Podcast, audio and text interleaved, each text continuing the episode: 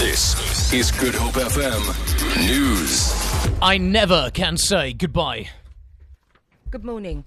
There is still a high police presence on the parliamentary precinct as the, as the strike by trade union NEHAWU continues this morning.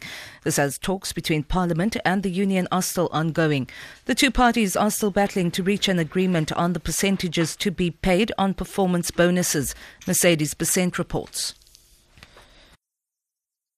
The movement of people entering the premises is still restricted. Staff members who enter the precinct still have to be screened by checking if their names are on a list. Outside the precinct, scores of NEHAWU striking workers are gathering on the opposite side of Parliament ahead of their meeting that will resume shortly. On the premises, there are four police vans that are parked not far away from the main gate where the striking workers will meet. Mercedes Besent, SABC News, Parliament. The Saartjie Baartman Centre in Cape Town says violence against women and children remain unacceptably high.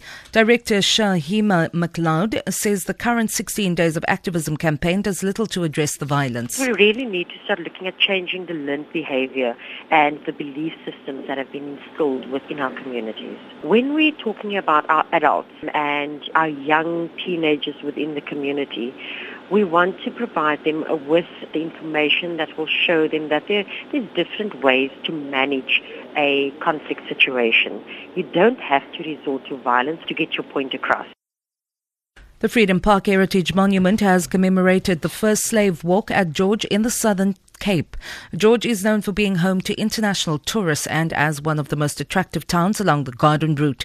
However, historians point out that it is also home to thousands of slaves who were sold and chained against trees.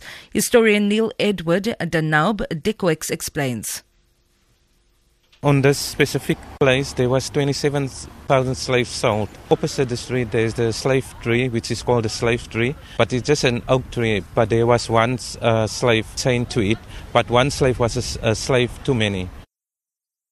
Head of Department at the Freedom Park, uh, Korombi Matibe, says documenting this history will help future generations to come to avoid the mistakes of the past. This day is very significant to us as a national heritage monument.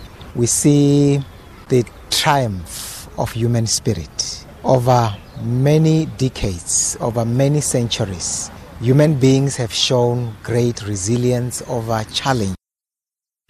A suspected burglar who attempted to enter a home in California through the chimney has died after the homeowner lit a fire without realizing the intruder was inside. The man appeared to have climbed into the chimney on Friday night while the owner was away and then became stuck. After the owner of the home lit a fire in his fireplace on Saturday afternoon, he heard a man yelling inside the chimney.